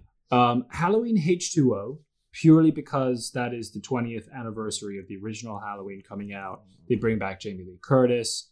Um, it's it's not a horror by any means. It's just good fun. Mm-hmm. Um, now, if you're into your more gory Halloween even though Halloween is somewhat gory as it, as it is, there's the Rob Zombie 2007 Halloween, which is a reboot. Um, so that he made two films, and he kind of takes it into his own hands and changes things with Halloween 2. If you haven't seen them and you're kind of more into your shock gore and you like Rob Zombie, I would recommend watching Halloween 2007 and Halloween 2 2009. Um, now, this is when the fucking awesome fun begins. We have 2018's Halloween, which, as I said, is the follow up to Halloween 1 and 2. So much fun. I rewatched it this week. I love this film. It's really good fun. John John Carpenter is back. He re he redoes the soundtrack. Jamie Lee Curtis is back, and you know she's obviously a lot older now. She has a family. You can really see what Michael has done to Mhm. her, like the paranoia she lives in, and it's it's like it's so badass, man. Like there Mm. are a lot of flaws with the film, though. A lot of the logic, you know, she's been preparing for forty years, and Michael still manages to break into her house because for some reason. Um, she has all these guns and stuff in her house, and she's got these spotlights. But for some reason, when she, you know, was securing her house, she still decided that it would be a good idea to have glass window panes in her front door, Mm. so he could just smash through them and unlock the door himself. I kind of thought, you know, you got to take it with a pinch of salt. Yep. Really good fun, but it's kicked off a brand new trilogy of Halloween films, Mm. which I am so down for. So we've got two How many 2018 films are there in total now for Halloween? so we have Like one, 20? two, three, four, five, six, seven, eight, nine, 10, 11, 12. Christ. Um, so we have 12, although two of them are in separate universes. mm-hmm. Mm-hmm. That's the Rob Zombie universe. Mm-hmm. And then we have the John Carpenter universe, which is 1, 2, Halloween, Halloween Kills, which is coming out next year. And then we have Halloween Ends, which is next year. The problem with that is, though, the fact that they've announced a trilogy. When you're watching Halloween Kills, which is the film that comes out next Mm. year, You're, you're going to be like, well, Michael's going to come back yeah, in the next film. exactly. So I'm really hoping that they have the balls to kill off Laurie Strode's character Mm. finally, because I know they actually did that in Resurrection, I believe. She sacrifices herself Yeah, to kill Michael. I think so. Um, but yeah, you know, I, I really like Michael Myers as a character, so Mm. I'm here. You know, John Carpenter is overseeing this, so you know, I'm Mm. down for it. I trust his vision.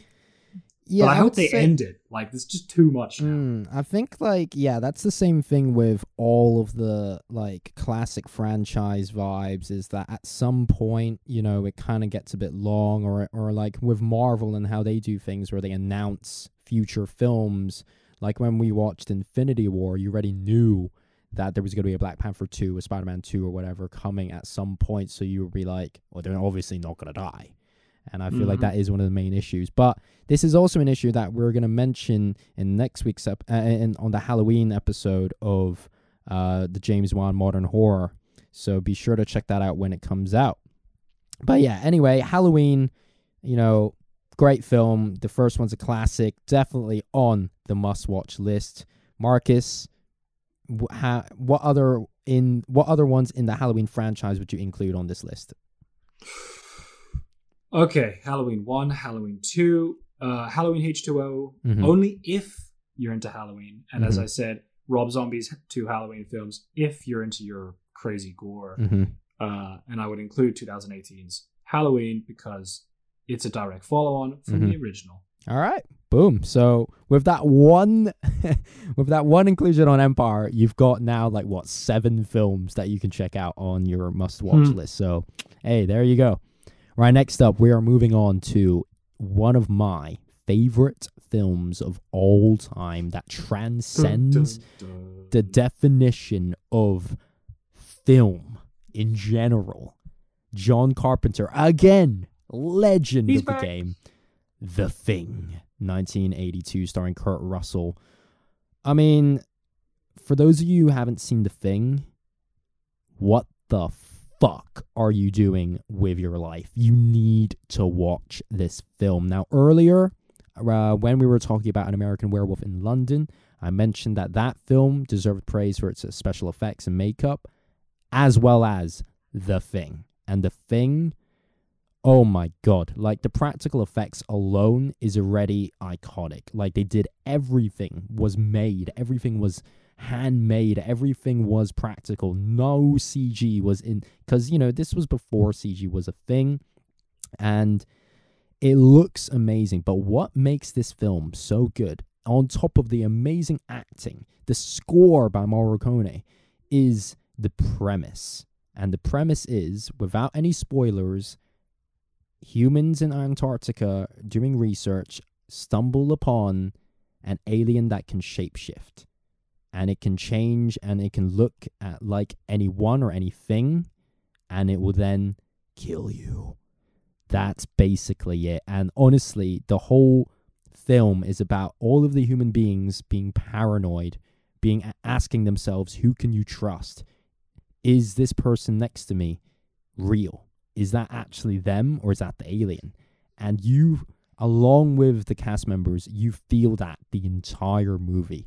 Every scene, you're like, wait a minute, that's a bit sus. It's basically like Among Us, but the movie, you know? Like everyone's always kind of like, nah, you're being sus, bro. You're being sus. It was like, nah, man, I swear, I'm, it's me, bro. I'm like, nah, G, you're the guy.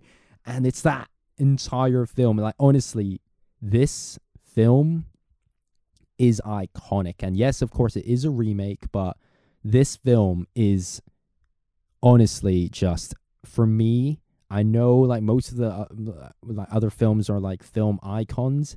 This for me goes into film legend territory. Like this for me is a 9 out of 10 film. 9.5 out of 10 film. It's on the quintessential must watch list of everything. And that's my piece. Uh, I think you can tell how how much I like this film, Marcus. Well, how am I supposed to follow that up? You- You've pretty much said everything that there is to say about this film. As we've said so many times on this, John Carpenter is a master filmmaker. Mm-hmm. Mm-hmm. The thing is phenomenal. It introduced us to Kurt Russell in one of Mhm. his best roles. mm-hmm. Soundtrack is great. The atmosphere is great. Mm-hmm. The everything is great. Mhm. Time to move on. It's a solid nine out of ten. Yeah, one hundred percent. It's it's genius. It's genius. Right now it just in, makes me want to scream. uh-huh. a segue to Wes Craven's Scream, nineteen ninety six. Right, Marcus, what are your thoughts on Scream? Okay, this is from Wes Craven, who, if you don't know, also directed Nightmare on Elm Street, which we mentioned earlier. This is a modern classic. This is so much fun. This is literally like watching Clue, but in a modern setting. Yeah, fair enough. Pretty much what this film is now that I think about it. This is actually just the Clue film with fair enough. less camp. It's not as camp. There's still there's still like you know a lot of really cool high school kind of humor in this, and one of the characters um, is like so woke in this film towards Mm. like horror, and he just kind Mm. of like it's almost like he knows he's in a horror film because he's just there like, man, I know if I go into this like garage, I'm gonna get stabbed, but he goes in anyway. It's very self referential. but mm. very yeah it's it's very self-aware it's really good fun you know it introduced it introduced us to like neve campbell and her character of sidney who is a horror icon you know we have ghostface what's that What's uh, the problem is whenever whenever you watch this film you just think of scary Scary movie legit Um, ruined this film for me. it's kind of ruined it Like it genuinely Um, has ruined it. and it's it. also yeah literally it's uh it's yeah but but but this film is really good fun um it spawned off a trillion sequels Mhm. which vary in quality i must say. I've only so seen one. list I've, I've I've legit only seen the first one. I think.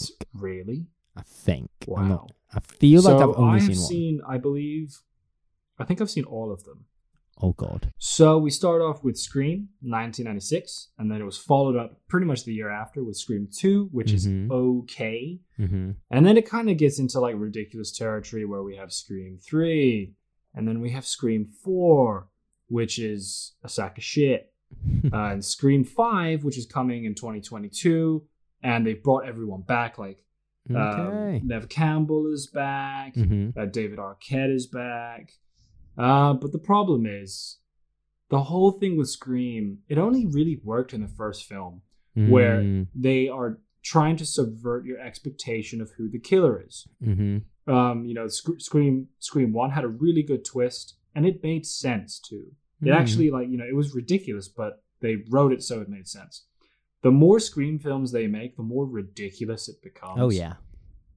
Um, and they even had a Netflix Scream series. Oh which was yeah. two Forgot about that. Yeah. Yeah, that was absolutely trash. Oh. And they couldn't get the rights to Ghostface, Eh. his mask. Wait. What? So yeah, so if you Google the Scream, what? What do you mean? Scream Netflix, no they had a different way. mask. What the fuck? That's so dumb. Why Have you would never they seen do it? that? No, I mean, th- like I said, like, I never bothered with the sequels or anything. Yeah, so the, the first. the Scream series is quite annoying, I must say. oh boy. Okay. Um, yeah, and and they gave Ghostface a new mask, and it looks hilarious. oh geez. I gotta say. Oh god. Okay. But yeah, no, I mean the first Scream film is an absolute classic. It's really good fun. Mhm, mhm. It's much more fun with your friends. This is like a- Mm, a, a, definitely. film you would, you know, you'd, you'd open a couple cans and you know Mhm. have a laugh. Mhm, it's no, that kind of sure. film. Definitely. Uh, watching this by yourself is just a bit like, oh, okay, cool. Mm. You I know, feel again like I Um, just can't stop kind of like thinking about like how scary movie just ripped the, the Scream movie to Yeah. part into bits and stuff. But yeah, I I feel like if you haven't seen uh, the original Scream, definitely check it out. Uh, I haven't seen any of the sequels or the series, but from what I'm hearing from you, Marcus, I don't think I wanna. you can skip. Okay, cool. But the first one definitely on our list. Right. And now we're in the top 2. And you know what they say in space, no one can hear you scream. This is Yeah. Alien by Ridley Scott. Jesus, mother of God. This film, oh, again, film legend status. Sigourney Weaver, I love her the bits. This movie is so sick. Like, Marcus, I know you love this film, and you know I love this film. Like, I genuinely think that this is film history. Oh, dude, a hundred percent. This is a master. Like we keep throwing the word masterclass around, but honestly, this is. Mm-hmm. this film is atmospheric perfection, Mm-hmm. suspense perfection, Mhm. storytelling perfection. Mm-hmm. This also opened up a universe which is still being explored today. Mm-hmm. Uh, it also brought about one of the best sequels of all time, Oh, Aliens, with an S on the end. Hell yeah. I gotta say though, I actually prefer I prefer watching Aliens to Alien. Mm, I think it's a very different it's vibe more though. Uh, They're very different. yeah. Aliens is an action film. Mm, Uh, it's just good fun. But Mm. Alien is is phenomenal. Uh, it gives us a really really strong female lead. oh yeah. Oh man, Ripley is like honestly acting. just such an iconic badass. Like yeah, exactly. she's so cool. Like I feel like She- you know, there's there's there there are numerous like iconic female characters in uh, in in films for sure. But I think in the Mhm. sci-fi genre or like fantasy genre, it's still a very much male dominated kind of um genre for sure. I mean, look at Lord of the Rings, look at Harry Potter, blah blah blah. But I feel like Ripley, she just ripped, she just ripped these motherfuckers a new goddamn asshole. She's sick. Like Ripley's dope. She really did. Mm. And it's it's just like honestly the, the practical effects in this film are Oh, ridiculous. oh my god, yeah, legit. Like the alien is terrifying. Yeah, And see- also That's the thing. Like when you compare the creature design, the aesthetic, and the practical, the, the practical effects of this creature, of this monster, and then compare this to a modern film such as A Quiet Place, it really makes you think like, yo, they did the alien in 1979, and they actually made it look horrifying. Whereas, you know, now, you know, you've got all these monster films, and you're there like, how are you like you know regress like how how are these like less good? Like it doesn't make sense. Mhm. um but yeah nah honestly like i love this film as well. It's it's sick. It's so good. It's it's so so good. um i'm not really sh- i'm not a big fan of like the the new ones. Um what was the newest one that came out? Alien covenant i was pretty Yeah, shit. Alien Covenant was the was the newest one, and that's, that's quite pretty trash. bad prometheus is pretty Um, pretty meh as well in my opinion um it's I all think right the problem is like Ridley Scott is is a great director. You know, he gave us this, he Mhm. gave us Gladiator, hmm but um, I gotta say, it seems like whenever he tries to dwell back into the Alien universe, he just fucks it. Mm, I kind of Like agree. he just fucks it because it Mm. is like, you know, if you watch Prometheus, that very much goes into like what it's very philosophical, oh yeah, very. and then you go into Covenant, which kind of literally merges philosophical ideologies then- with trying to expand a universe that, And- that he doesn't even understand yeah, himself. and and is like you know trying to explain to us the origins of the. And I'm like, I don't need this shit. Like, like genuinely, it is one of those things where like you know villains. The less you know about them, the better, in my opinion, in terms of their origins. Like that's why the Joker's so cool because you don't know his Mhm. origin story. Well, he's got like seven million origin stories, so you don't know which one's legit. And like, you know, same thing. I I I think you nailed it with like with artists kind of going back and revisiting their old work, kind of like, you know, George Lucas, you know, adding little bits here and there to the Star Wars originals. You know, sometimes it just doesn't work out. Um, but yeah, I think the original, oof, iconic film. Like, fair enough, that's second on this. Empire list. Uh, I would say it's a nine, nine out of ten for me. I'd say it's a nine point five. Cheese, nine point five. Okay, when you think about it, right? Mm-hmm. Can you dent anything in this film?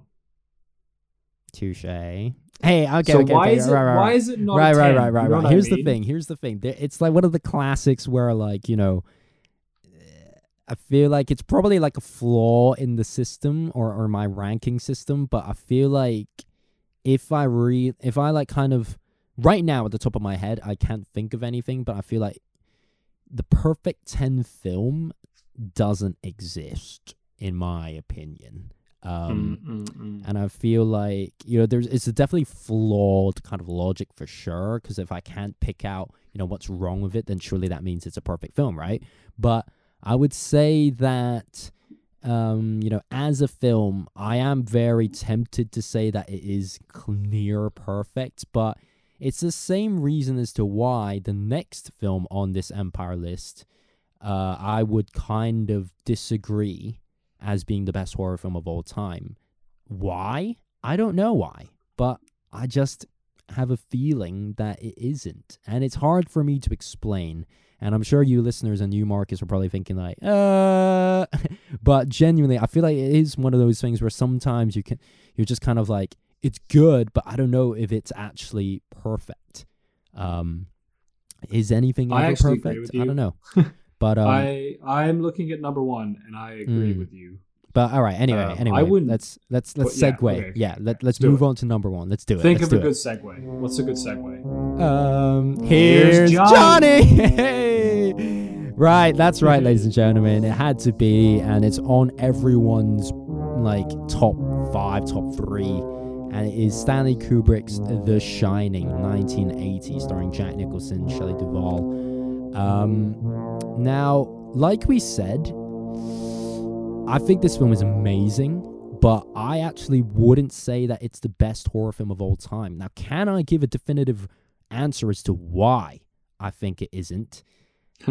I genuinely am not sure if I can. Now, here's the thing I feel like this film, um, for those of you who haven't seen it, it is, of course, very infamously known to be different from the source material that Stephen King had written. And this is very much Stanley Kubrick's like spin on it.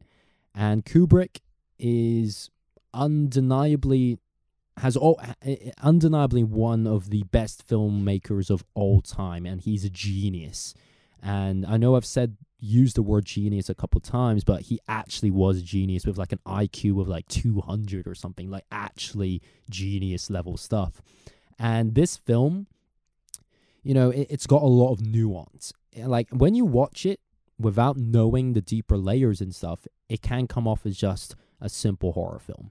But when you go into it and really kind of look into the meticulousness and like all the subliminal and you know hidden messages of this film that's when you're kind of appreciating and understanding how much time and thought and intellect Kubrick put into this where you've got you know subli- uh, it's basically a tale of the Native Americans being um, you know slaughtered it's also a tale of you know the Holocaust. It's a tale, it, and it's a tale of like potentially, um, you know, uh, child. You know, I mean. Uh, okay, okay. There, there's no other way of saying it, but there is a scene. There are scenes that imply that Jack Nicholson was kind of sexually abusing his son as well. So there's lots of these like you know subliminal messages that are being talked about, and I think that alone deserves to be praised for sure. But as a horror film, would I say that it is the best horror film of all time? I'm not entirely sure because I don't think it's that scary. I don't know what you think about it, Marcus, but I wasn't scared. The fir- even the first time I watched it, I actually wasn't scared, and I still am not scared. Like I rewatched this the other day, and I, I never was terrified by this film. So I gotta say that I agree. I wouldn't categorize this in my best horror films of all time. I mean, it definitely is, but it's definitely not in the top 10, definitely mm-hmm. not in the top 5. Mm-hmm. But oddly enough, I would put this in my list of best films of all time. I agree. Um, purely because I agree, it's not really a horror, it's more of a psychological thriller. Mm-hmm. Um, I, it's not really. A, don't really know what else to say. Really, it's it's a difficult one, right? It is a difficult one because, like, you know, it's what you said earlier of like, oh, what can what's bad about this film? I'm like, I don't. It, it, there's nothing bad about there's it. There's nothing bad about there it. There genuinely a... isn't anything bad about it. It's just there's something that I feel that it's more for me. I would categorize it more along the lines of a Silence of the Lambs kind of psychological mm. thriller category rather than an outright horror, you know? I agree. I agree. I mean, for, for me, I put this on my Halloween watch list. Oh, 100%. Um, because it's, it's, it is actually a film, the more you watch it, the more you are consciously trying to look for things. Mm, for sure. Because there's so many like little Easter eggs, like, you know, the Apollo Mm-hmm. Uh, There's a whole conspiracy. The Apollo references, the whole conspiracy that you know Kubrick was the one who shot the moon landing. Mm-hmm. There's all of these. I, I, think that was just an in-house joke. Um, yeah, you know, and this is one of the greatest directors of all time in his arguable masterpiece. Although Space Odyssey is probably his masterpiece, to mm. be fair. But I can't. I can't really dent this film. It's phenomenal. Important. Yeah, I would I would go ahead chilling. and say that this film is near perfect. Like it is genuinely a 9.8 film probably. But is it perfect? Is there a perfect film out there? I'm not entirely sure and I feel like this little debate slash topic is kind of opening up a whole different like maybe mm-hmm. episode in the future where oh, is there such a thing as the perfect film? And but yeah, I agree. I think in terms of a Halloween, in terms of a horror, I wouldn't say it's the best horror film, but it is in the top, you know, ten best films of all time probably. Um, and Yeah, it is sure. definitely on my Halloween must-watch list as well. Um, but yeah, well, I mean, you know, is there anything else you would like to add about The Shining?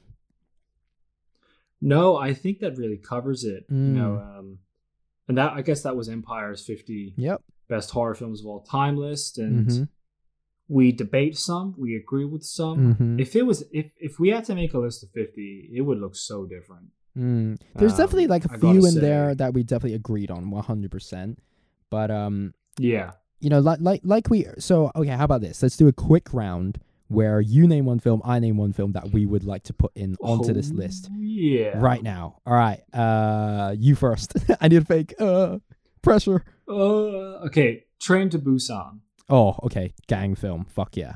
Um uh Gonjiam, Haunted Asylum. It's another Korean horror film. I rewatched it the other night. It's still good. Uh, but actually, why don't we have a quick like tag, uh, like a quick you know synopsis of each film, just so people can you know check it out if they're interested. So, Oh, yes. Train to Busan, Okay. what's that about? So I'll, I'll yeah. Train to Busan. Train full of zombies. End of story. okay, fair enough. Um, Gonjiam is a bunch of Korean YouTubers who visit haunted places, and they obviously get into the thick of it. All right, your turn. The Grudge. Mm, Now, yeah. how does one even explain the plot? Uh, boy haunts people that go to their house. okay. That's a terrible explanation. yeah, man, we need to try and sell these to listeners. But then again, you you probably have seen The Grudge by now. yeah, guys. yeah, yeah. Um. Okay. Fair enough. Fair enough. Grudge. Uh, I would say Martyrs, French film. Ooh. Uh, Martyrs is about a cult that are trying to find out if there is an afterlife, and they therefore go to very drastic measures to try and find this. Uh, check it out. All right, I'm going in hard. The Wailing. Ooh. Now, one of the best horror films of all time, straight up. Mm-hmm. Um, this film is about a village that slowly has more and more murders, and it's about a policeman trying to save his daughter's soul. Mm. There you go. Okay, there we go. There we go. Love that. Love that. Uh, right, I'm gonna go family friendly all of a sudden, and I'm gonna say Hocus Oh. Pocus.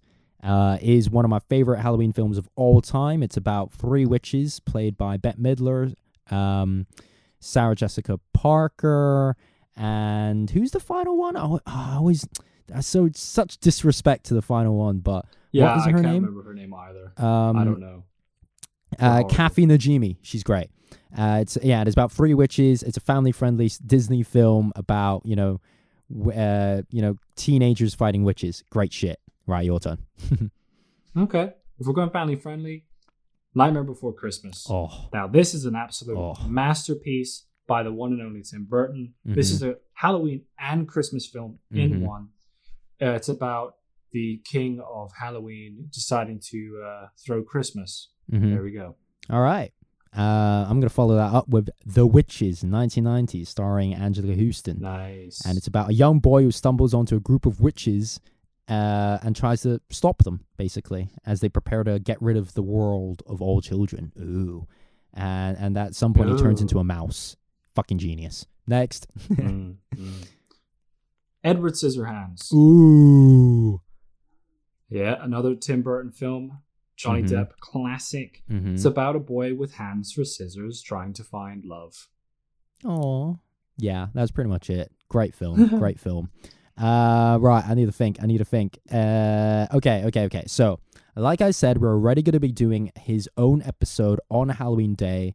Be sure to check that out when it comes out. We'd greatly appreciate it.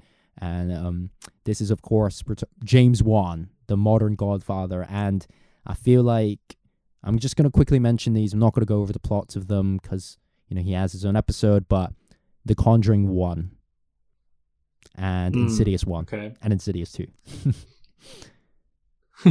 okay then. You've just mentioned three. yep. All right, I'm gonna go with the hyper violent Mm-hmm. Tarantino loving battle royale. Mm, now this this film. Super simple premise. A bunch of students are put on an island, and the last one to survive gets to live. Hell yeah! Fuck Hunger Games. This is the one. This, This is OG is Hunger the Games. fucking one. Um, right, my turn. A Tale of Two Sisters, Korean horror film. Uh, On returning home from a mental health facility, two sisters find that along with their stepmother, they have to find a way to deal with their past as a ghost begins to haunt them. Ooh, Ooh. ooh. Right, your turn. Great film. Great film. Great film. Um, okay, I'm gonna go with something that's more thriller, okay. Okay. and it is The Chaser. oh, oh my god, I love that film. Yeah, this film is uh, crushing. The less so Mm. about it, the better. To be honest, it is about a pimp trying to find one of his women who has been abduct- abducted by this crazed serial killer. Mm, This film is crushing. mm, very true. Yeah, Your turn. great film. Well, if we're going on that kind of thrillery vibe, I think it's still very much Halloweeny. So, Memories of Murder, um, by Bong Joon Ho. He's the same guy that did Parasite, but I would actually say that Mur- Memories of Murder is better than Parasite. Agree. Um, and it's about a big city detective who helps two inept small town cops investigate a serial killer. Um, it's got honestly, some of the best drop kicks you'll ever see. Oh yeah. Honestly, this film is might be one of my favorite films of all time. I would actually go ahead and say Agree. that this is a near perfect film as well and say it's a 9.7. Ooh. Yeah. I like. I Yeah. agree. I agree. Uh right, Oh, how your am I supposed to follow that up, man? Like uh, that I don't film know. is so so Mhm. good. Okay, I'm gonna go with I Saw the Devil. Ooh, okay. Now, That's a good film. That's a good film. this is another Korean thriller. Mhm. Um, this is a very similar prem- premise to The Chaser in Mhm. a way, where it's it's a classic Korean revenge tale. It's Mhm. about a dude chasing a serial killer, trying to stop him from killing people. There Mm. we go. All right, fair. Nice. I like that. I like that. Um I'm going to follow up with another family film, Monster House. Uh. It's a, it, I, I don't know. I, lots of people have like mixed feelings about this film, but I really like it. It's about three teenagers. Dude, I love that film. Yeah, same. It's about three teenagers. Uh, you know, on Halloween's day, they go trick or treating, and then they find out that one like house is actually alive. Like, come on, that premise alone is fucking genius. Um, so yeah, Monster House for me, 2006. That that film is so solid. Honestly, solid film. Mm-hmm. Now I'm going to go with. you probably haven't seen this because this is a little more obscure, but this is 1998's Okay. The Faculty. The Faculty. Um, so this is very much Invasion of the Body Snatchers, but in a high school context. That's all you need to know. oh my god. But but That when I read out lit. when I read out who's in it, Okay. you're gonna want to watch it. Okay. Elijah Wood. Oh wow. The same year he went to audition for Lord of the Rings. Mm-hmm. Uh, this is the film debut of Jordana Brewster, Okay. and Usher is in it. I don't know why, Usher? but he just is. Usher? Yeah, What Usher is in it. fuck? Yeah, Yeah, man. Usher. Usher. Usher. yeah. Okay. Uh, Josh Hartnett's in it. Uh, you know, this is like when he had those really weird early 2000 haircuts. Mhm. It's so much fun, dude. Okay. I highly recommend you watch it. Um, your turn. Casper, the friendly ghost. Need I say more? I watched that yesterday. There's no introduction needed. It's about friendly ghosts. It's cute. It's a family-friendly film. Well played. Uh, oh, oh, I already got another one, but yeah, you continue. Okay. I'm a follow up with one of my favorite films of all time, From Dusk Till Dawn. Mm. Now, I'm not going to spoil this because it's highly unlikely you have seen this. Mm-hmm. Um, so it's basically two robbers steal a family and are trying to drive to Mexico, Mm-hmm. but they stop somewhere and they cannot get past that rest stop. Mm. Okay. All right. I can't. I can't say anymore. All right. All right. Okay, I'm gonna follow you up with Addams Family and Addams Family values. I mean, honestly, like Adam Addams Family Values is one of my favorite films of all time. Growing up, I watched it first because I didn't know that it Mhm. was actually part two. Um, Same. but yeah, Addams Family and uh, Addams Family 2, honestly, some of the most iconically quotable films. I think it still looks really, really good. There's something about the color grade and the film stock that they used for that film that makes it visually one of the most beautiful films I've ever seen. I don't know why, but yeah, that that's my pick. Okay. Okay. I'm a follow up with The Nightingale. What's that? which is from the mind of the director who did The Babadook. Okay. Um, Interesting. This film is set in colonial Australia, and Okay. it is about an Irish lady and an Aborigine trying to escape the British. Interesting. Okay. Right. I think from here on we can start like you know going just quick, quick round now. Um, because you know at this point, if you haven't seen the films that we're about to mention, then then fuck you. But Beetlejuice. Ghostbusters, Oh my God, Ghostbusters two. mm-hmm. Apostle. What's that? Ooh. Okay, this is a Netflix horror film. This is a pagan horror tale. Okay. Um, genuinely terrifying moment in this film. Like it actually caught me off guard. It actually made me flinch pretty hard. Mhm. If you haven't seen it, highly recommend watching it. Okay. Your turn. All right, all right. Um, I'ma say, hmm. I actually need to think as well. Uh, ooh, ooh. What's that film with Meryl Streep and she and she's like undead? It's like a comedy film, and her head is completely twisted with Bruce Willis in it. Ooh, Oh, ooh, dude. Ooh, ooh. Oh, ooh. Uh, I need to think. it's I need Meryl think. Streep and another person. Uh, yeah, and it's an amazing film. It is called. Sorry, guys, give me one sec. I'm googling it right now and pretending that I'm not googling it, but I swear I am. It is called Death Becomes Her. Death Becomes Her. Ooh. Great film. Okay. Are you ready? Are you ready to be destroyed? Okay, here we go. Pan's Labyrinth. Oh, great film! Great film! What a film! Iconic film that is. That is honestly I another. win. That is honestly another film that kind of like transcends. You know that that is like a film icon already. Guillermo del Toro. Mm. you know, fantasy, epic fantasy. It's it's like it's not okay. There are moments of fear for sure, but we're not gonna spoil it. It's uh, you know, it's a fantasy tale set in in Spain in the fifties. Great film. Uh, but I think that you know what, you're right. That's probably like that's that just smashed it. That's that is the best way of ending this perfect list. Um, but yeah, woo. So over these two parts, we've what we've talked about 50 films on Empire, probably just name dropped like 50 as well. So that's about 100 films in these two parts. Whew.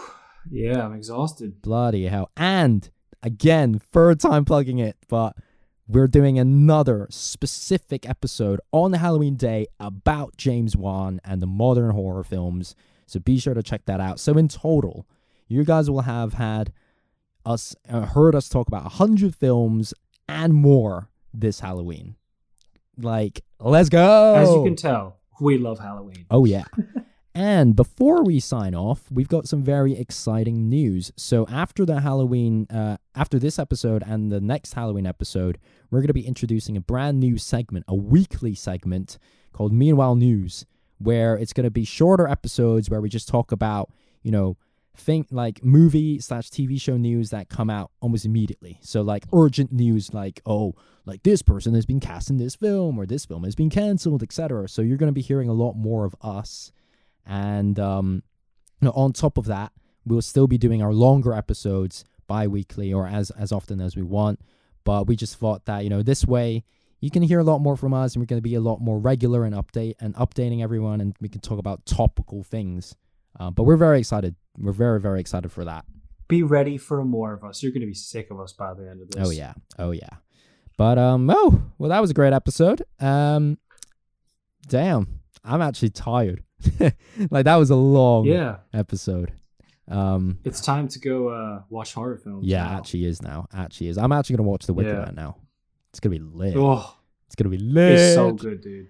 Um, but anyway, you need guys. to like sit down, be alone, Mhm. get some popcorn, like prepare thyself. All right. Well, I'm gonna do that.